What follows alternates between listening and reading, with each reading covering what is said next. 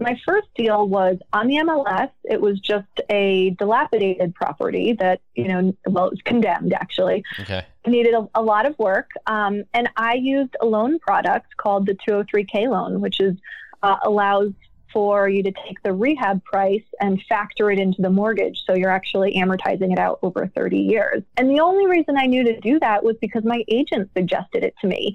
So I think when you're first starting out, really surrounding yourself with people that are knowledgeable, immersing yourself in meetings and the books and making sure that you're communicating with other people that are doing it is going to give you so many more yeah. tools in your tool tool belt to know what you can do.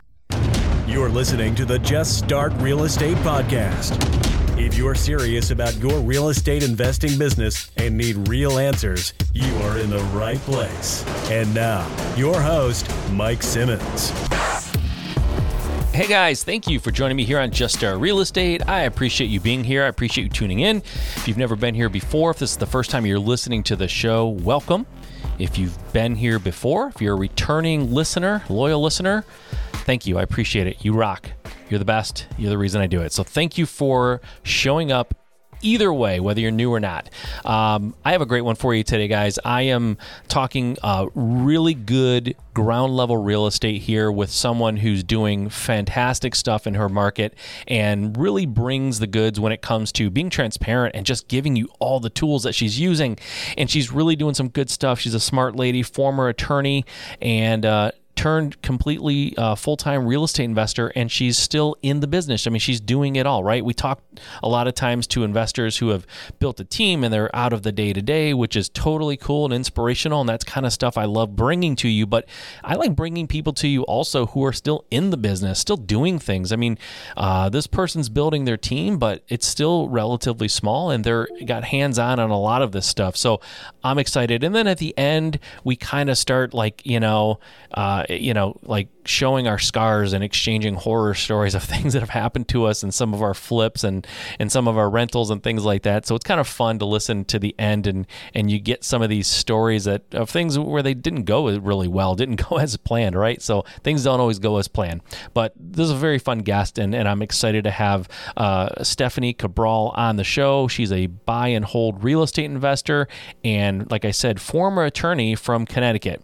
Uh, Stephanie has built a portfolio over 2.25 million in value and began investing while working at a law firm as the sole member of the probate department and also working as one of the top commercial real estate firms in the world. Uh, Stephanie now owns and operates 15 units uh, plus multiple active flips and is responsible for all aspects of the business, like I talked about, including marketing, acquisitions, construction management, operations, and property management. She specializes in the BRRRR strategy and was able to scale her business using dial, uh, I'm sorry, detailed network systems, standard operating procedures, automations, and virtual assistants. And we'll talk about what BRRRR stands for, um, but it's how she's built her empire and how she continues to build it. And it was just a lot of fun talking to Stephanie. She knows a lot. She's a very smart lady, like I said, and everything she shares in this episode is very, very, very actionable and relatable. So I'm excited to bring it to you. So without any further delay, I bring you Stephanie Cabral. All right, Stephanie, thank you for being on the show. I, I appreciate you doing this. Oh, absolutely. Thanks for having me, Mike. I'm yeah. excited. No problem. No problem. It's fun to dive into some real hardcore real estate stuff. On this show, we do cover um, it's all real estate really, but every once in a while I have someone on who's a little more a little bit more mindset and like someone who speaks on motivational stuff, which is awesome. I think that that's there's a place for that for sure. And I've done a few of those interviews in a row now, so I'm kind of, for me this is getting back to actual like talking about hardcore real estate, which I love. So I'm excited to do that. Let's um, so that people have a little more context. Let's dial back a little bit and talk about how you got started and um, and kind of work your way forward to how you even got involved in real estate. Assuming that you weren't in real estate from the moment you graduated high school, which um, maybe, but no. let's, let's talk about what your life was like before real estate and how you got involved. Yeah, sure. Um, so I'm actually a lawyer by trade. I went to college not knowing what I was going to do. My my uh, mom was a lawyer and pushed really hard for me to uh, also follow in her footsteps. So when I graduated college and you know without a clue, I, I did exactly that. I jumped into law school um, and I thrived in law school, but after I graduated, I realized pretty quickly that while I loved law school, I didn't love the practice of law. And um, so I, I knew that I didn't want to stay a lawyer. Uh, being a lawyer was kind of a means to an end. Um, I got a ton of experience, and I'm certainly glad to have the degree um, and all of that as a background. But practicing was just it was really sucking the life out of me. So, you know, now that I've left the firm, I say I'm a recovering lawyer, a lawyer in recovery, and uh, I'm, I'm not sure how long I'm going to need to recover. It was it was tough. Um, That's interesting, but though. So, but you thrived in law school. You liked you liked being in law school, so you like law. What was it? What I mean, was it just like the theory that was interesting for you, or why did you not like practicing? Um, I didn't like practicing because maybe maybe like the demand of the clients, uh, you know, the interfacing, and I loved my clients, but the fact that so much of the work is adversarial, and I do mm-hmm. believe that your personality is a muscle, just like you know anything yeah. else, any other muscle. The part of you that is flexed the most will get stronger. And so I didn't want to become more adversarial. um, and also, it was just, you know, being in the office wasn't for me. Like when yeah. you're in law school, you're not actually in the office a lot. You're moving around, you're interacting with, with your other fellow students. And I just felt that being in an office environment was not the life that I wanted to live. Gotcha. And so I ended up taking a job uh, that had incredible flexibility, knowing that I wasn't going to stay there. I didn't want to build a career in law. And so the the reason for this long backstory is because I was paid comparably.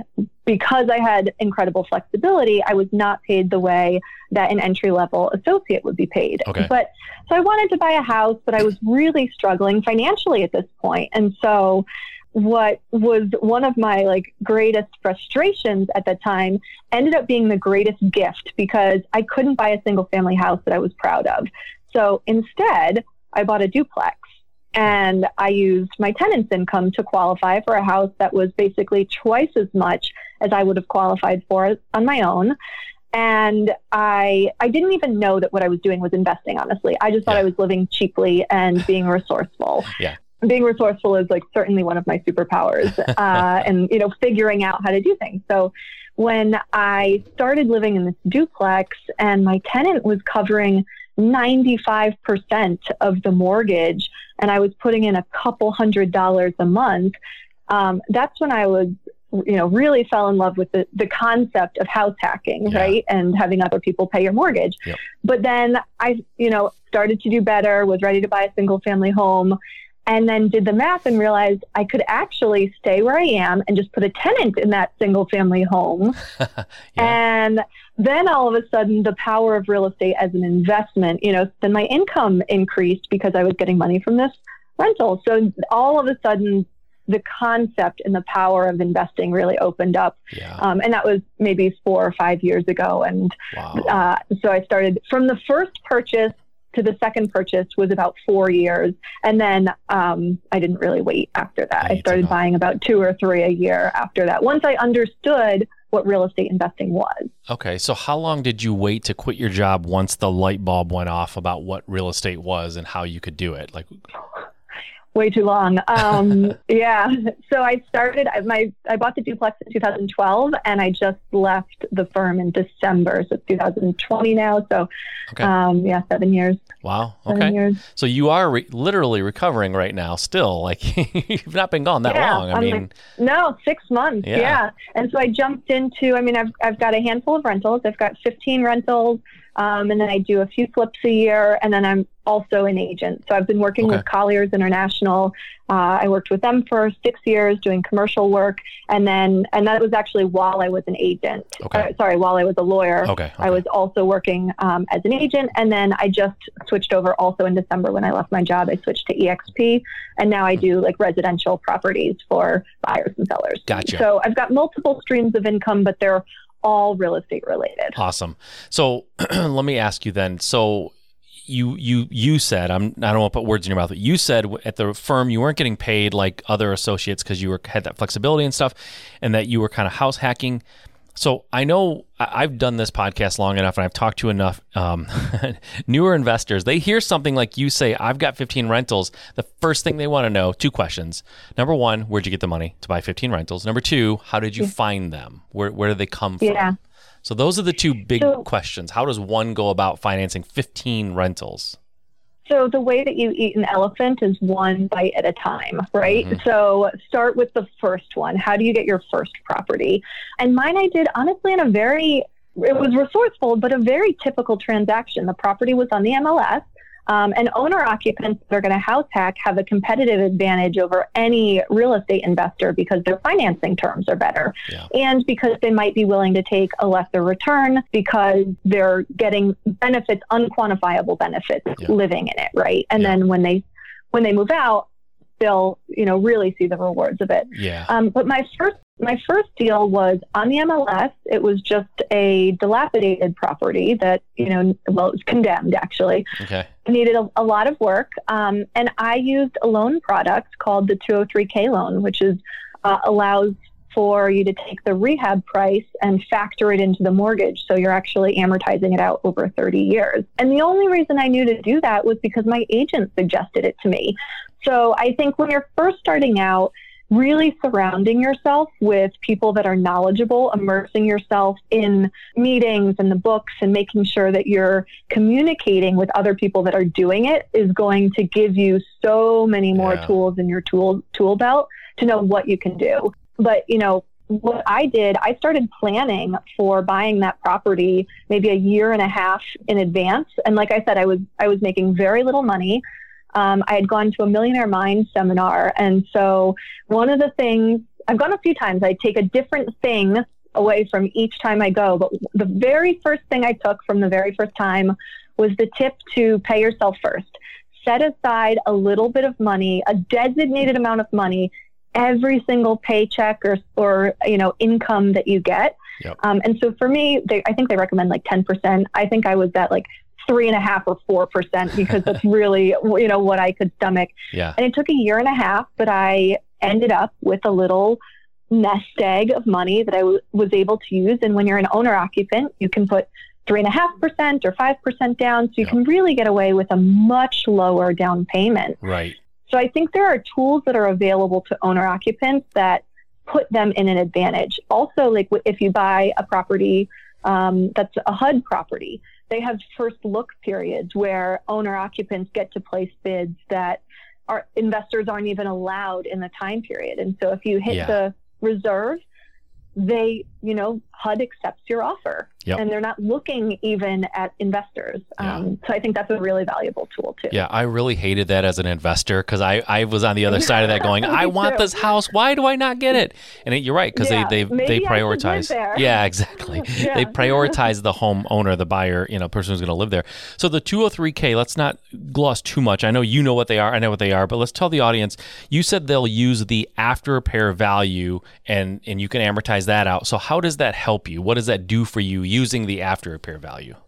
the way that it works is you've got really two parts of the loan. You've got the um, the purchase price and the rehab cost, Yep. and so it allows you to borrow a lot more because they're looking at the ARV, the after repaired value, Sure. and we will lend. And I, I, you know, it's been a while. I don't remember how much, or whether it's hundred percent or um, a little bit less than that. Maybe it's you know 90 96 and a half percent because you have to put three and a half percent down Yeah. but they lend so much more because it's based on the after repaired value. Um, so you get the purchase price plus all the rehab Yeah. costs are included in that one loan. So a lot of times, you know, having enough, having this pocket of money to pay contractors doesn't make sense for a new investor who is Yep. going to be waiting for reimbursement from the hard money lender, right? Yeah, So yep. if you're advancing $20,000, you have to have access to $20,000 Right. that's not the case with the 203k where you put the the down payment and then the contractor gets paid directly from the lender Yeah. um, so that's a really really important feature for the 203k and also i mean it, it shouldn't go unnoticed but the 203k loan doesn't require you to have experience and Yeah. that i think is a huge obstacle for a lot of newer investors Yep. where the hard money lenders are going to ask how much money do you have in your bank account? You know, let me run your credit and how many deals have you done? Yeah. What, you know, what's your, what does your bio look like? Yeah. And this not only doesn't care what your bio looks like, but if you're doing the full version, like the big, the big version, and there's a little one and a big one, Okay. um, you actually get a consultant who you are their client and they're responsible for making sure that your deal goes well. So they're doing, Wow. they're writing the scope of work for you. They're making sure that the work was done properly by the contractor. So in order for the contractor to get to get paid, they request the consultant to come out and he evaluates for quality of workmanship.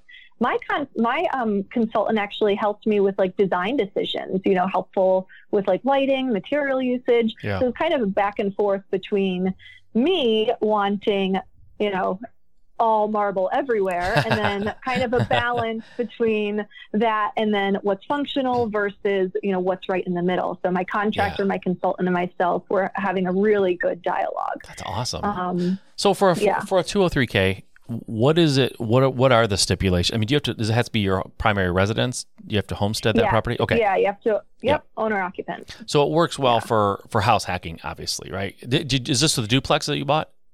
Is this Yep, that's the duplex. And you can actually do it, so you can do it up to four units. Um, and what's really nice is you could then refinance it and then do it again. A lot of people think that it's an owner occupied first time homebuyer loan, but it's not. It's just an owner occupied loan. So you could realistically do it in a fourplex and then refinance and then do it in a threeplex and Yeah. then a, du- a duplex and then a single family, right? And Right. So it doesn't have to be a full remodel every single time. They've got the streamlined version. You can do a really light, uh, light remodel, which would be amazing, right? Yeah. So every house needs a couple thousand dollars of work. Yeah. It needs, you know, painting at a minimum. You can refinish the floors, change your cabinets, right? You can do all that in the streamlined version. You Yeah. can still build equity. So you'd be looking for a property that has good bones, good infrastructure, and maybe just needs cosmetic updates. Those are ones where you could still get a discount, Yep. but you're not going to get, you know, you're not going to get pennies on the dollar for that property. But if you're an owner occupant, you're going to live in it, use it basically as a slow flip, and you can do it for three and a half percent down multiple times. And the Wow. reason why I do it in the cascading waterfall is because you have to prove that you're going to live there. You've got to justify it, and it's Yep. harder to justify. Oh, I did a 203k with a single family, and now I'm going to buy a four family. Yeah. Like you're not going to move into a four family after you've been living in a single family. Yeah, so yeah. you know, going down in units um, is a lot easier to justify. Yeah, that's a great tip. That's a great strategy that people don't talk about very often. I never hear people talking about 203Ks, really, honestly. Um, and I think that's well, very, it's very. a pain in the butt.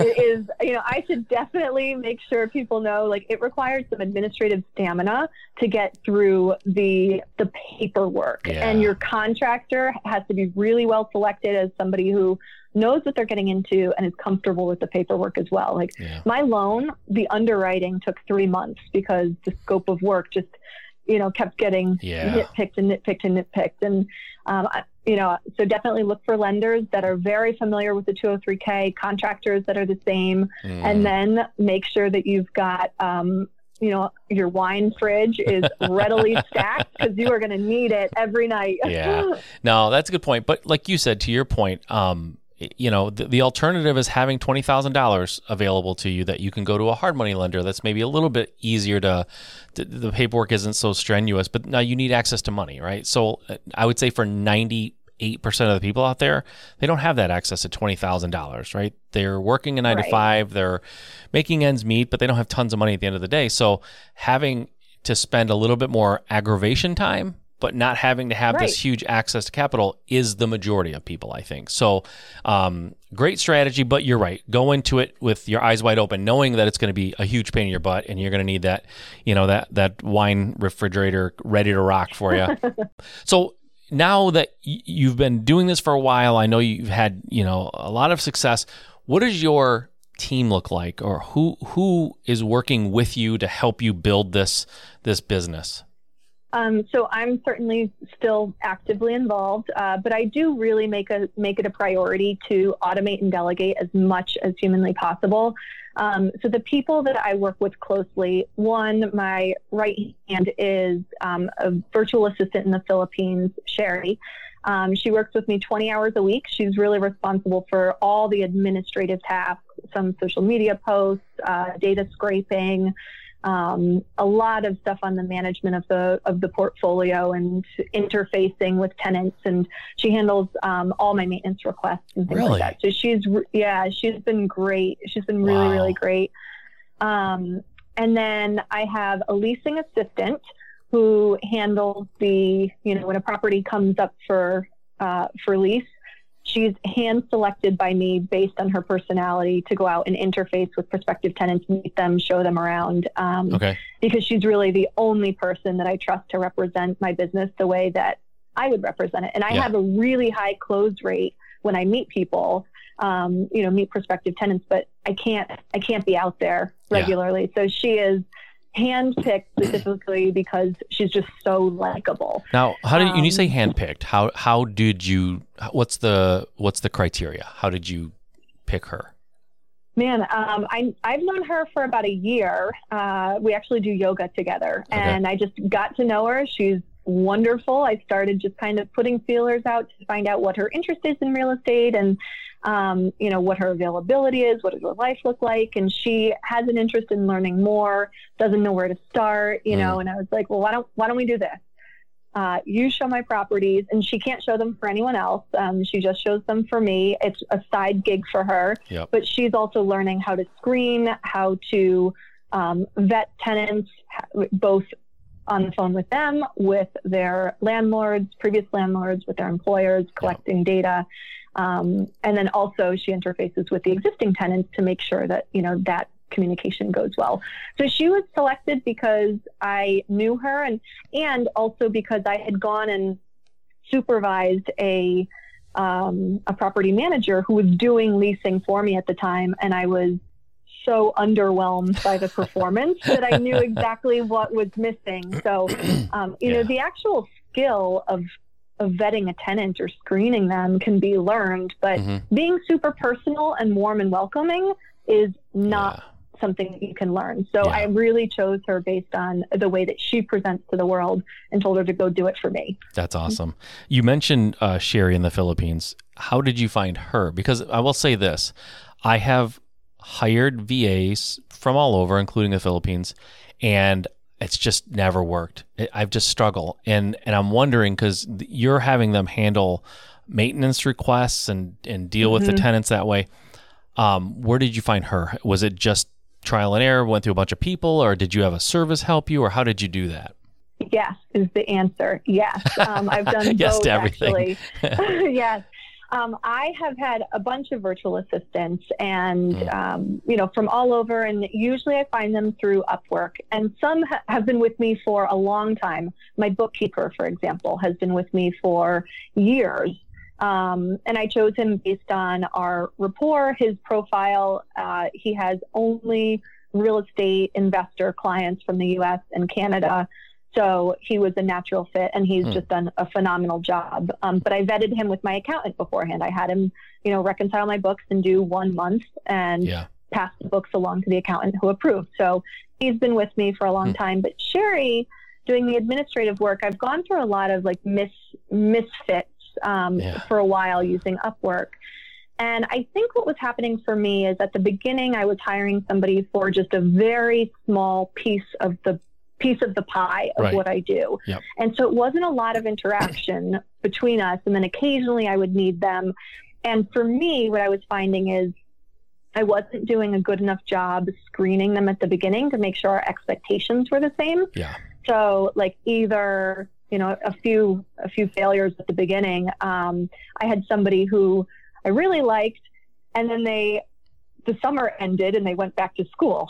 so I spent all summer training Oh, them no. and then they left because they were going back to school. So I didn't do a good of, good enough job of asking, you know, how long do you want this to, Exactly. to be for? Yeah. What is your, where are you in life?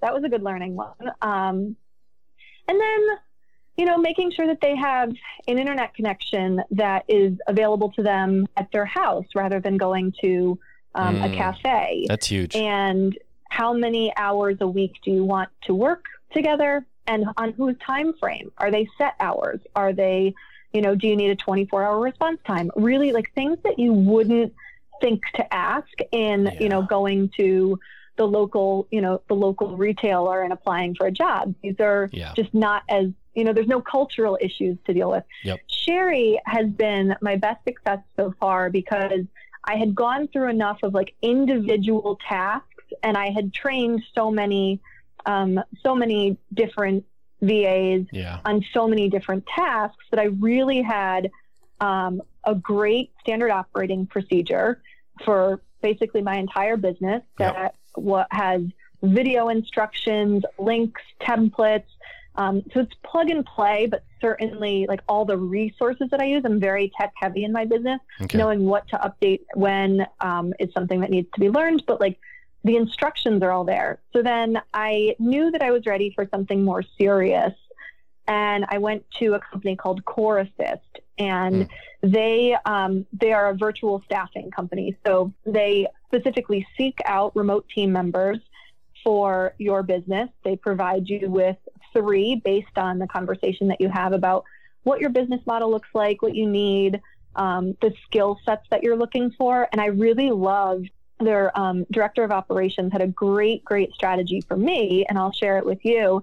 Is I have a lot of like random tasks, and because it's just me in the business, yeah, I basically needed needed help with everything, right? With yep. everything, and so they were like kind of the same thing with my leasing assistant. They're like certain tasks can be learned, and certain elements cannot. And so a lot of what I want to do is put more social media and be more um, present digitally. Mm-hmm. And so we sought out somebody that had a little bit of real estate experience before. She had worked with an investment company in um, in California, so she knew the language and she knew the general process. Mm-hmm. But she was she's an artist, and so she's got really great skills and loves it when I give her a task that um, exhausts me. Like, make this look good. You know, yeah. I don't know how to do that, but she's like, oh yes, you know, I'll see you tomorrow. I'm I yeah. can't wait to get on it. So yeah. I really appreciated that. Um, you know, just that suggestion of find somebody with a skill set,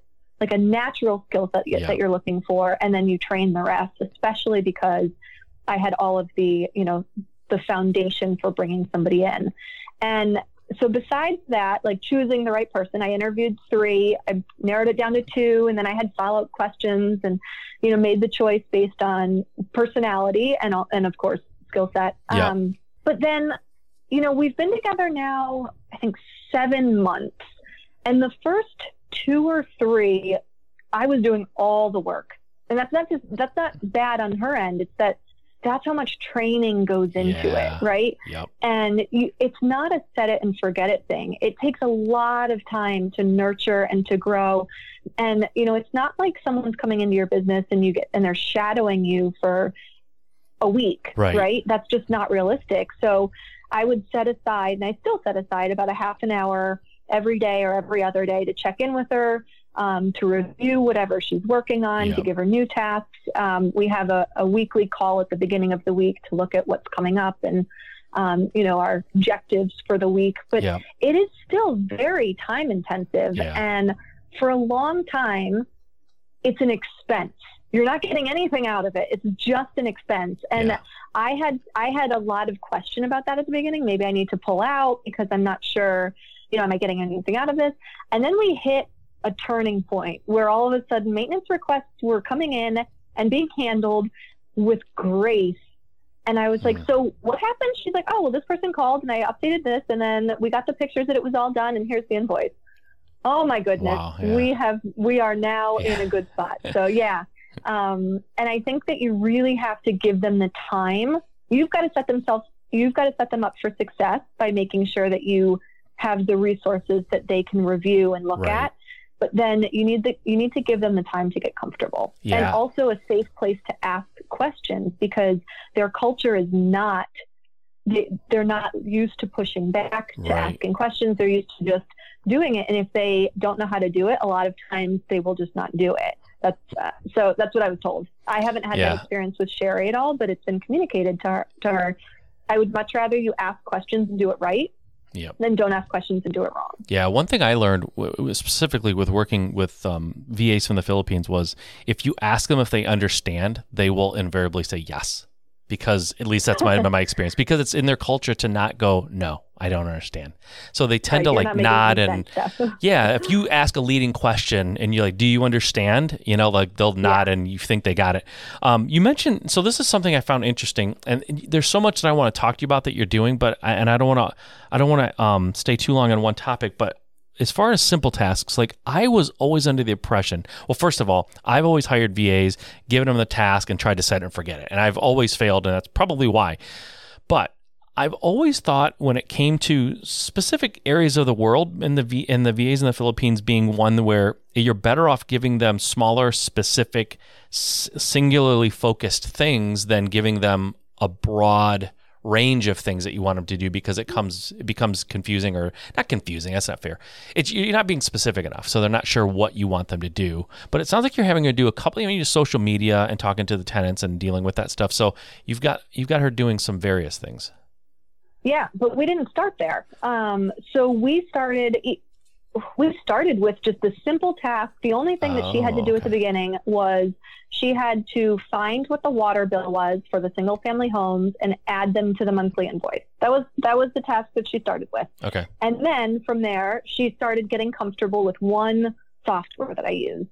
And then we started saying, okay, here's how it relates to this software when we have an update. So now she's interfacing. So we did it really in stages. okay And that was something that I planned out ahead of time is, you know, what do I want to expose her to first? Because you're right. If you give them too much, they can't, it's, it's unfair to think that they can keep it all straight right just like I would have a hard time if you, you know, it's like drinking from a fire hose, right? Yeah, it's just yeah, too much yeah. information at once. So, yeah, Totally. give it in small chunks.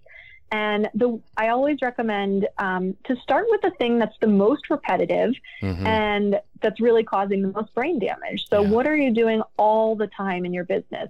Usually, those things aren't they're, they're mindless. yeah So write the instructions down and just do that one piece. When you're sure that they've got that, then expand right um, the tasks that you're giving them. Yep, that makes sense. And and obviously you're it sounds like you're self-managing your property. So I mean by self-managing Yeah. you have a, your team is doing it.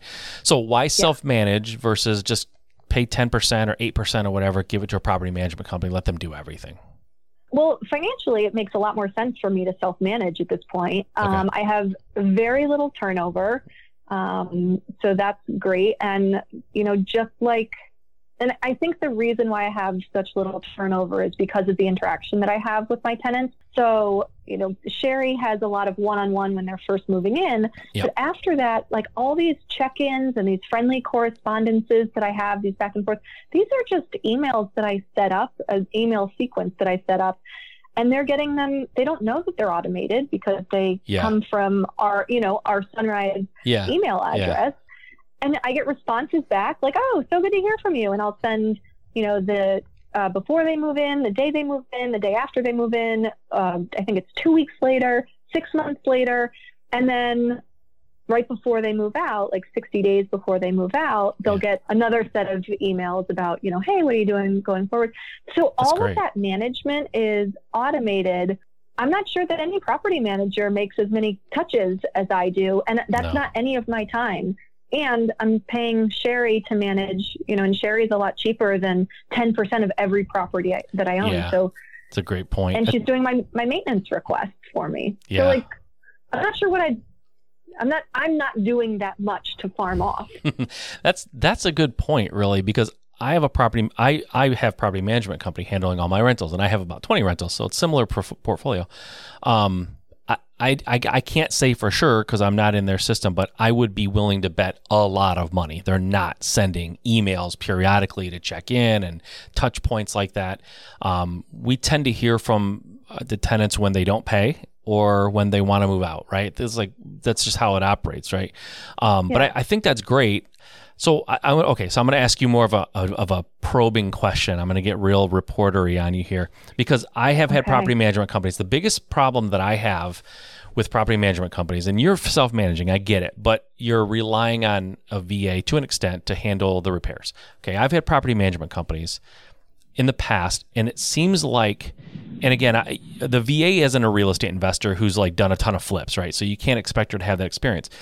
So how do you not? How do you avoid? I'm asking, I have a hard time framing this question. How do you avoid overpaying for repairs because you're you're having someone do it who doesn't have a depth of knowledge? I'm assuming in dealing with contractors and knowing what it costs in America to actually like snake a drain or repair a furnace, like. The, and the management companies I had, U.S. based, still overpay because they just call Yeah. someone and whatever they quote, that's what they pass along to me. It doesn't matter to them, right?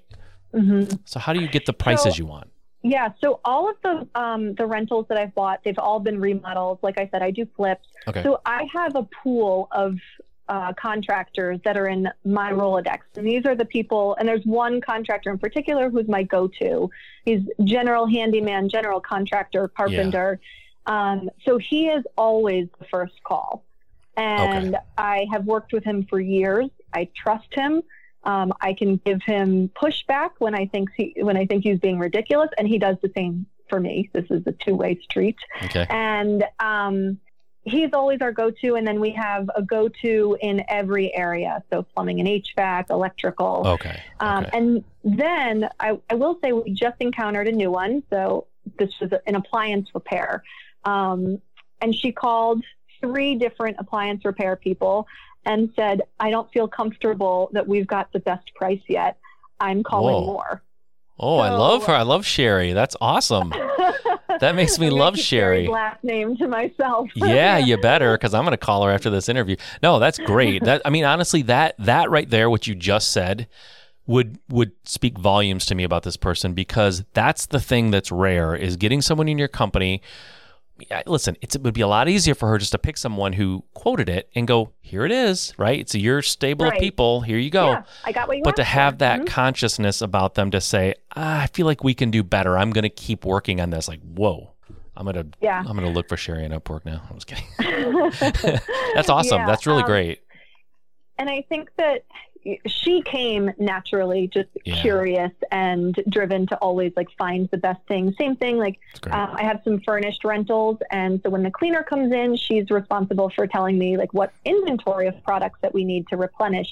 And so Sherry goes to Amazon and searches to make sure that we've got like the lowest cost per item. And I mean, she's just a naturally, yeah, I like tight, um, tight person. I yeah. That's and that's just great. a good fit. I don't know how. that's a really good fit. but- No, that's a perfect fit. Sherry's awesome.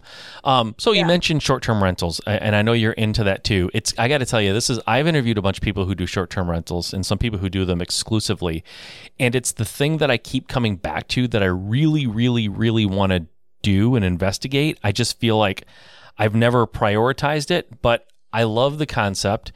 How how did you get into the short-term rental side of it? Why did you get into it? And then just as a side note, I'm wondering how COVID has affected that for you.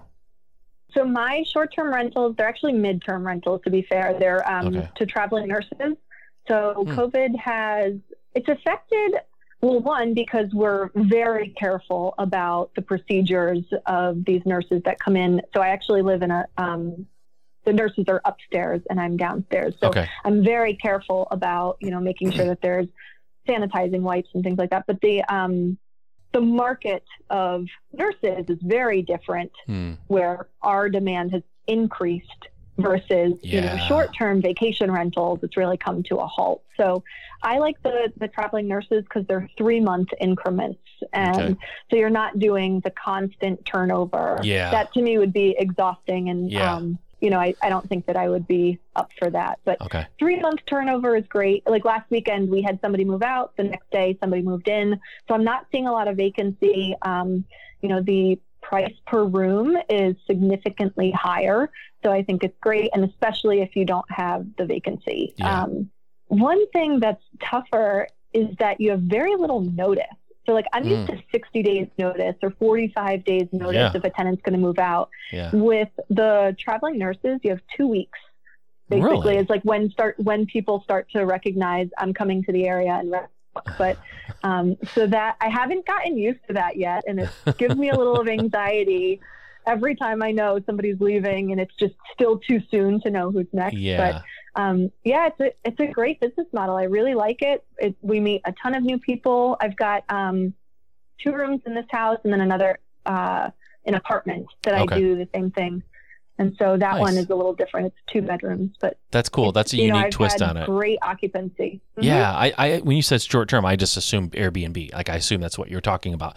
So that's Yeah, cool. That's a cool little little niche way to go. Plus, I would think with with nurses, I mean, there's I would think the the uh, wear and tear and the abuse of the place is probably not existent because they're working all the time. Yeah. And they're they're like contributing members of society. Yeah. They're you know, and also it's like one person per room. It's not partiers that you're going to get in an Airbnb Yeah. or a vacation rental at the beach or something like that. It's Mhm.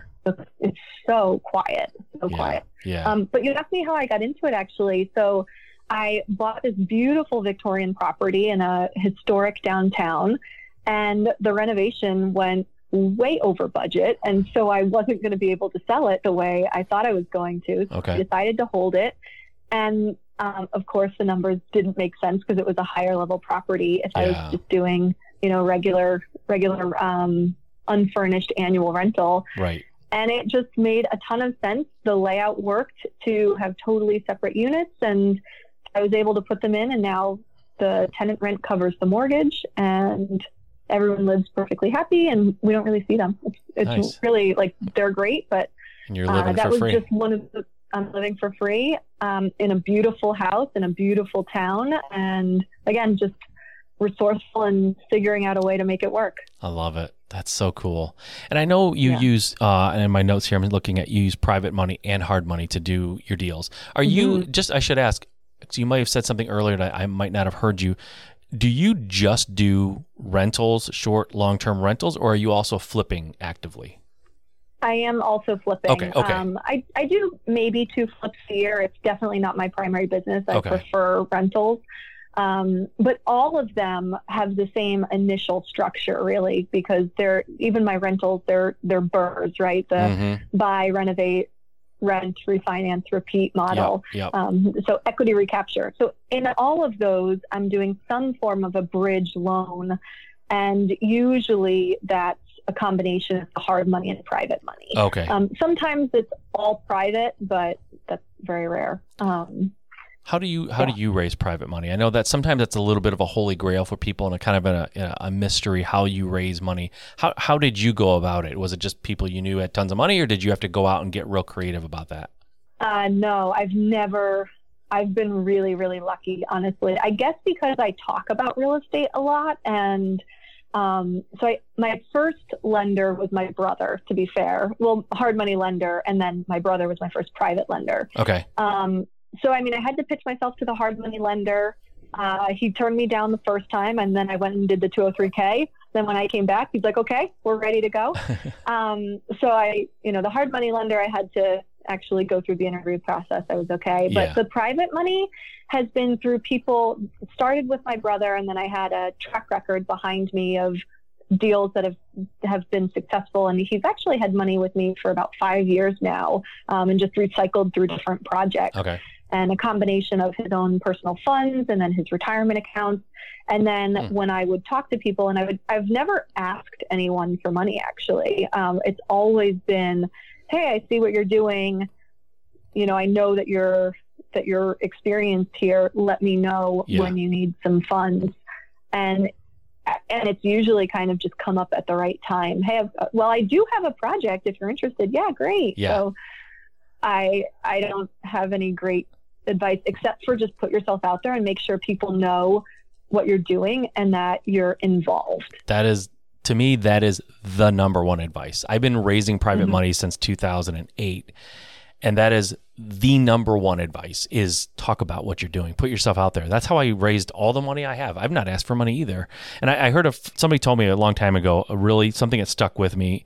They said, if you ask for money, you're going to get advice. And if you ask for advice, you're going to get money. So um, a lot of times I, I, just tell people, listen, if you know someone who has maybe the money and you, you wonder if they would be interested, I, I go to them and ask for advice. Say, listen, this is what I'm going to do. I'm going to start raising money. This is how I plan on pitching it. I value you. I know that you, you know, you have a lot of experience. What do you think of this? What, how should I change my approach or what am I doing wrong? And what can you help me with? And a lot of times they'll go, well, uh, I'd be interested. Like, um, what are you doing? Tell yeah. me more about it. So, um, but I love that, and and it's funny. You know, sometimes people who are good at things don't even realize how.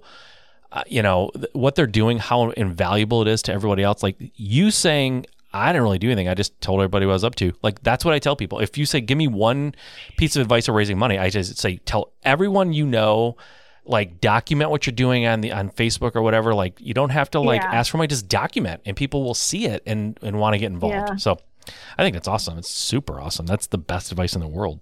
Yeah, yeah, and you, and you called it getting lucky. It's definitely not getting lucky. I, I think you you did exactly what you needed to do, just intuitively. Like that's exactly what you should do, in my opinion. Um, so let's talk a little bit about you. You touched on that you're highly you're, you're very tech driven. Um, how do you run your business? Like at a high level how does this whole machine operate and what kind of tools do you use that help you in your mm. day? Yeah so my central hub is podio. Um, are you familiar with podio? very Promodio, or very familiar. I used it for many years. Yeah i love podio. Um, so podio is really my, my central hub and it's kind of the the thing that we look at all the time to find out what's going on. Mm-hmm. And then we have a, an online rent collection software, payyourrent.com. Hmm. Um, and we really heavily rely on um, like Google Drive. So my standard operating procedures are all built in Google Drive. Mm-hmm. And then we also store all of our templates in Google Drive, all the so the video resources, like I'll I'll do a screen capture of me performing a task yeah. and I'll speak it out loud. So to capture that, I'll use Soapbox. It's a free Google Chrome extension. What's it called? It stores all the video. Box? Soapbox. Okay. S O A P B O X. Um, yeah, it's totally free and it just captures what you're doing and and then it stores it for you. It just gives you a link. So in in my wow. you know SOP, I just have a link to whatever the video is. And then I for templates I use the Microsoft Word developer tab so that it can really you can enter fields and not change the formatting and just tab through. Um, I, what else do I use? Microsoft Developer tab, you said? Oh, it's Microsoft Office, but the developer tab oh, allows you to enter like the fields or drop down menus so gotcha. you can choose like washing machine is included or is not included, right? Yeah. And so you don't have to gotcha. go in and or like put the tenant's name and it carries forward through the entire document. Gotcha. So that's really help you. Yeah, that's cool. So speaking of DocuSign and like electronic signatures are huge. Yep what else? I'm sure Sherry knows all of them off the top of her head. But what do you use? You're a realtor, you said, right? So what do you use yeah. for valuations? You you're on the MLS and stuff. Yeah. Are she helping you with that kind of stuff too, Sherry? Like valuing properties Not and things? really. I mean, so she helps me with transaction management, so mm-hmm. uploading documents and making sure that that's all um, current. But okay. valuation I'm not there with her yet. Um, I don't know that I will get there with her either. Okay. Uh, I think that it's so hyper specific yeah. and local that I would probably be, you know, if that's something that I need to do regularly and don't want to be the one doing it myself. Uh, I think that's like one of the last things that I would hand off as evaluation. Gotcha. But, um, you know, I'd probably be using a local realtor to do that. Okay. So, how are you finding deals? What what is the deal flow flow? And you don't have to give us any special sauce. Please give it to us. But you, how do you find your deals? What does the process look like for you? No one thing. I mean, it was the MLS when I first got started. Um, then it was HUD Homes, and yeah. now it, it was auctions a little while ago. The past few have been um, through a wholesaling agent, and then or wholesaler, and then actually the the very last one I bought was back on the MLS and I hmm. just hmm. happened to see it, get into it the very first day it was on, okay. and offered a 10 day close. And so, you know, my, my offer wasn't the strongest, but it was the timeliest with no nice. contingencies. So, right, right, um, right. Yeah, that was an on market deal. So, you're not, is it fair to say you're not spending tons and tons of money on marketing? I have not spent tons and tons of money on marketing. Okay. I've tried direct mail. Um, I don't get you know, I don't get leads from it, whether that's my own message or whether it's the, the list that I'm choosing. Okay. Um, I have a good open rate. I get a bunch of people that let me know that they don't want to be on my list anymore, but uh, not really a great. so you know it's being delivered. exactly. yeah, well, and it's handwritten, so I Yeah. know that people are opening it, but it's not it's not delivering the message. But I did just start um, Facebook ads with digital follow-ups and automated follow-ups. So this Okay. is something that I just launched last week. Cool. Um, so I'm starting to spend a lot more, and that funnel looks a lot like you know Facebook ads, and then you know making sure that we get on a call and then closing the deal that way. Okay. Cool. Hopefully. So the, the person who shows houses for you is local, obviously. Everybody Yeah. else is Sherry the only other person on your team? Is that you three, or is there other other people? Um, nope. So I've got a letter addresser. Okay. So I've got one other person who's local who's actually um, receiving the letters from the printer, and she's Mhm. just hand addressing all the envelopes. Wow. and When you said them, handwritten, you you meant it. Handwritten by someone, not handwriting font or handwriting machine, like a handwriting person.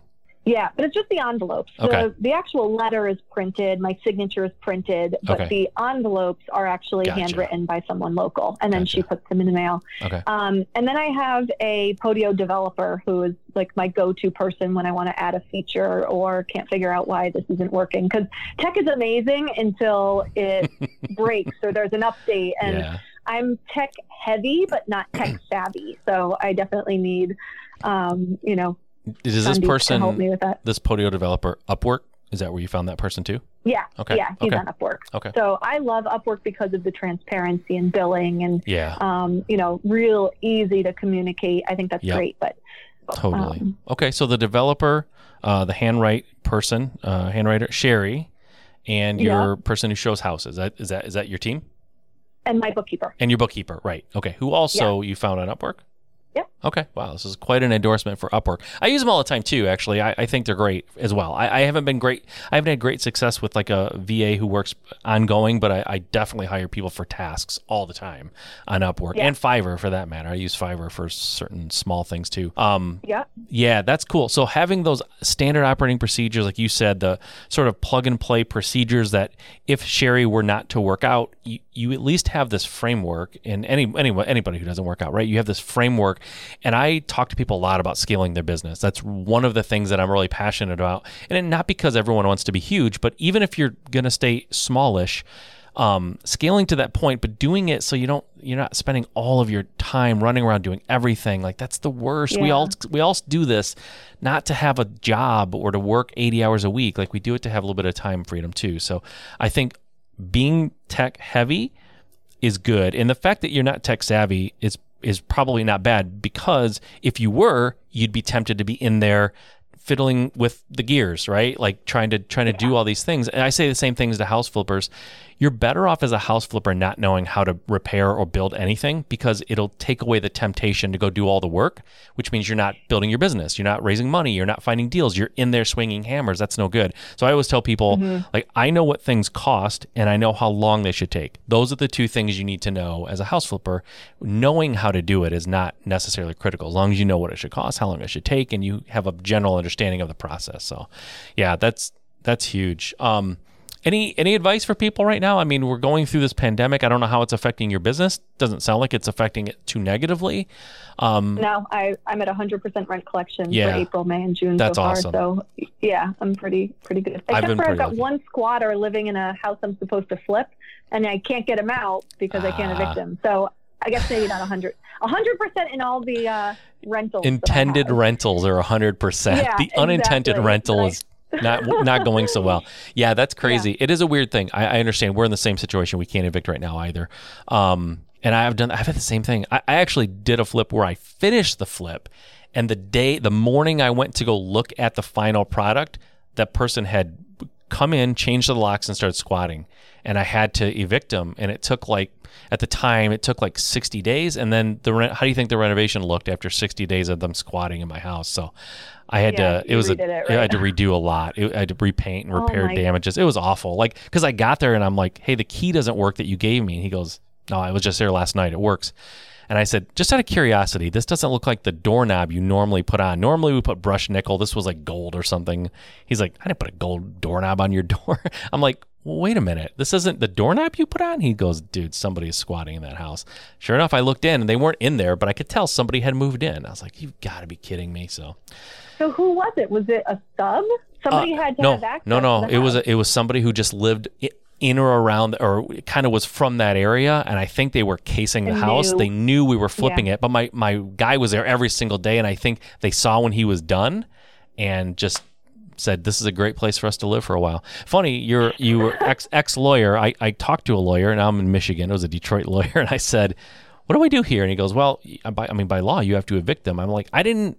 I didn't tenant them. Like they're not a tenant. Why do I do evict them? I was newer, newer, and he's like, "That's just the law." He said, "I mean," he goes, "I know people who will go over there and persuade him to leave. We can go that route too." And I'm like, "No, no, no, no, no. I'm not doing that. I don't even know what that means, but I think I want to steer clear of that. Let's just go ahead and do this legally." But yeah, so we had to evict them. It was ridiculous, and they just they they knew when they had to be out. Like they didn't show up obviously to the court hearing, and they knew it. They and they, and they just left. And it just and I was talking to folks who But they made you. yeah, I had They, to they redo made stuff. you delay. Yeah, totally exactly. delayed it. And it was summertime when they moved in, so I missed the whole summer. So it's really sucked. But Ah. it's funny. It turns out there are people, I'm probably in all cities, who just go from house to house and they get evicted. They wait 60 days, and then on the 59th day, they move out into another house, and then they get another 60 days or however long in that house, and they just keep moving house to house that's va- vacant. And my situation isn't isn't like that. I don't have somebody who is intentionally usury. I think I've got somebody with mental health problems. Mm. He did intend to leave. We were- we had a cash for keys arrangement, and then COVID hit, and he was going to go to a shelter or some sort of public facility, and they stopped accepting people because Oh. everything went into quarantine, and he had no place to go. Mm. and no friends will accept him because he has mental health health issues and keeps Yeah. the house in total disorder. But I mean, I explored. I've I've sent cops to the house to see if he's okay because Yeah. he you know was responsive and then wasn't. Um, turns out he's fine. but then uh, you know I've Thank I've goodness. explored. Yeah, um, I explored with my lawyer. Lawyer, I'm like, can I condemn the house? I've never considered condemning my own house, but if it's condemned, he has to go somewhere else, Yeah, right? yeah. And they're like, yeah, but then you have to repair it for him and he can come back. So, um, yeah, I've explored everything and basically I'm just waiting him out. Waiting him certain out. parts of the legal system just don't seem quite right to me. It's crazy. I, Right. re- I recently I had a tenant that wouldn't. Res- she stopped paying, wouldn't respond to me, and when we finally, then she wouldn't answer calls or anything, mail, nothing. Finally got a hold of a family member. They said we just moved her into the hospital. She's dying.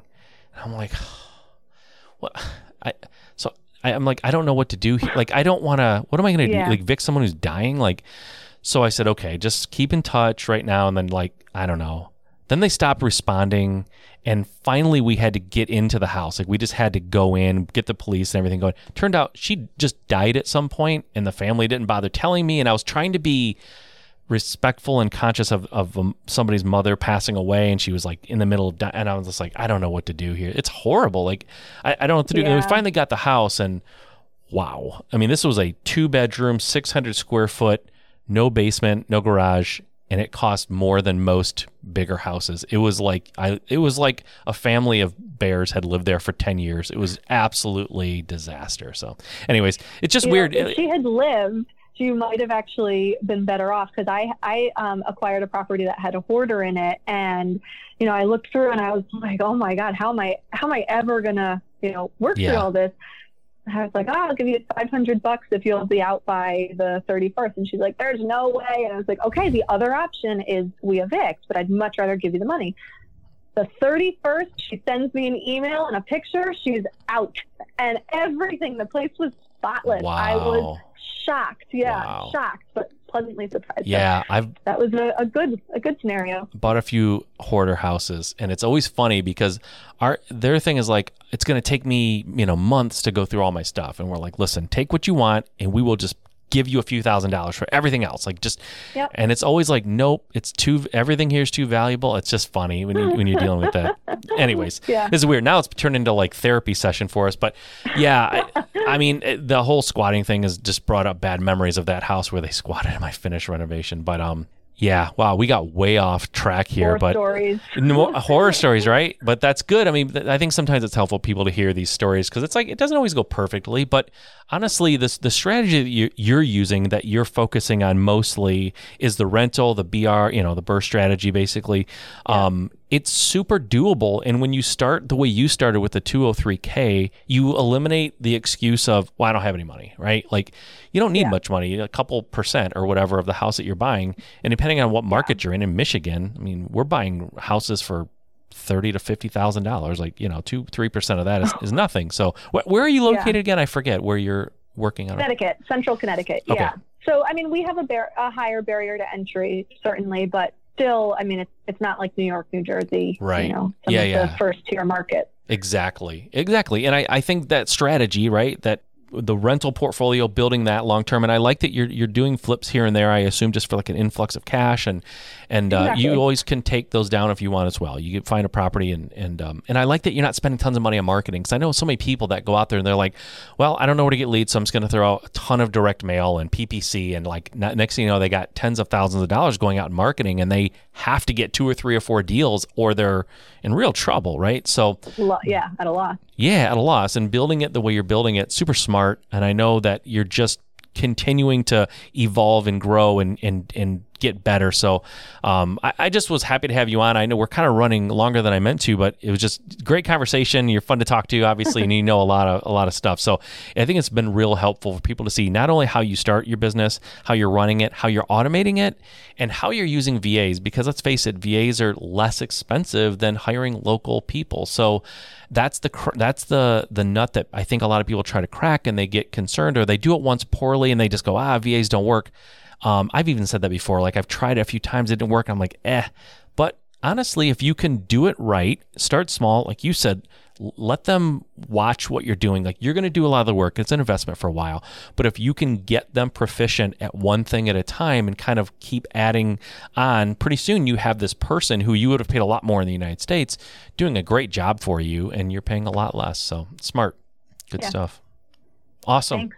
Well, listen, I'm going to let you go. I could talk to you all day, honestly. I said that before we started, before we went live here, that I could talk about real estate with people like you literally for hours, but I won't do that to you. So thank you for doing this, Stephanie. I really appreciate you taking the time and being so transparent with everything um, and just letting us know how you run your business because I think that's the real problem. I mean, this this show is all about getting started, and the, all the reasons not to get started, I think we've attacked most of them here today, right? Like money how do you find leads? Like i don't know how to get people to do things that i need done that i can't do. Like all of these things you've you've talked about and and there's really very little excuses after listening to this podcast so uh, thank you for that. Uh, thank you so much. And like I said, actually, before we before we started uh, live here, I think the concept of just start is so important, right? You don't have to be super knowledgeable. You have to be action oriented. So just get in one step at a time. Again, one one bite of the elephant at a time. Absolutely. Well, thank you again. I appreciate you doing this.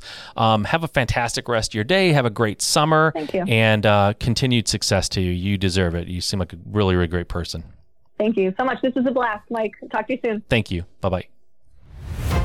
All right, guys. I hope you enjoyed that interview. Stephanie's awesome, very smart, and like I was saying uh, in the intro, just really actionable. Like things she's doing seem doable, right? Not easy, and that's not diminishing what she said. She's building a fantastically efficient, smart business, cost effective, like all the things that you think about when you want to start this business. Like, how do I do it?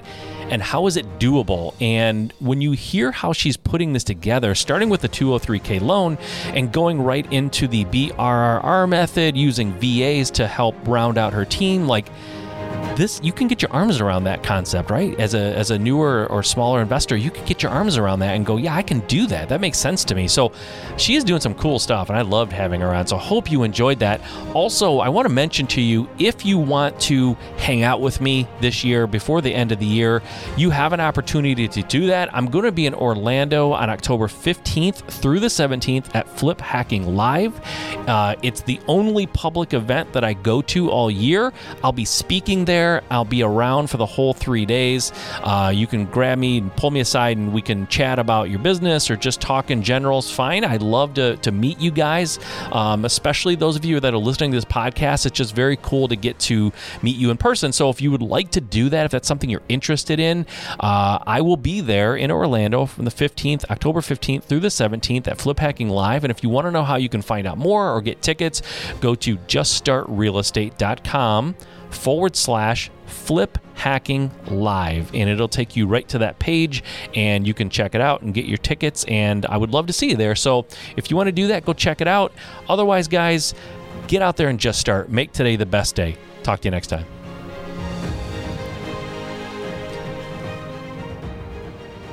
Okay you're still there. You're still listening. That's awesome. And I really appreciate that. Now, hopefully it wasn't an accident. Hopefully you didn't leave the room and I'm just talking to an empty room right now. But assuming you're still there, I want to do something really, really cool for you. For a limited time, I want to give you a free digital download of my book, the entire book level jumping. If you're a listener to the show, you know it just came out and it really details how I took my business from being like one where I was just doing a few deals a month, maybe one or two deals a month, to doing over 10 and sometimes 15 deals a month and over a hundred a year. And I went from doing very little profit to over a million dollars in profit. And I made that transformation in a 12 month period. And this book talks about what I did, the steps I took to transform my business, and how you can too. So grab a free digital download, and you can get that by texting the words just start as two words now, just start to the number 55444 four. So text just start to 55444. I will send you a free digital download of my book. It's the complete book. There's nothing held back, and that'll be completely yours just for making it to the end of the show and listening to me. And I really, really appreciate it, guys. So I want to do something nice for you. I do this every once in a while at the end of shows. And if you listen to the very end, every once in a while, I do a giveaway like this. So hopefully you enjoy that. Go grab a free copy. I hope you read it. I hope you love it. Reach out, let me know what you think. All right, guys, talk to you next time.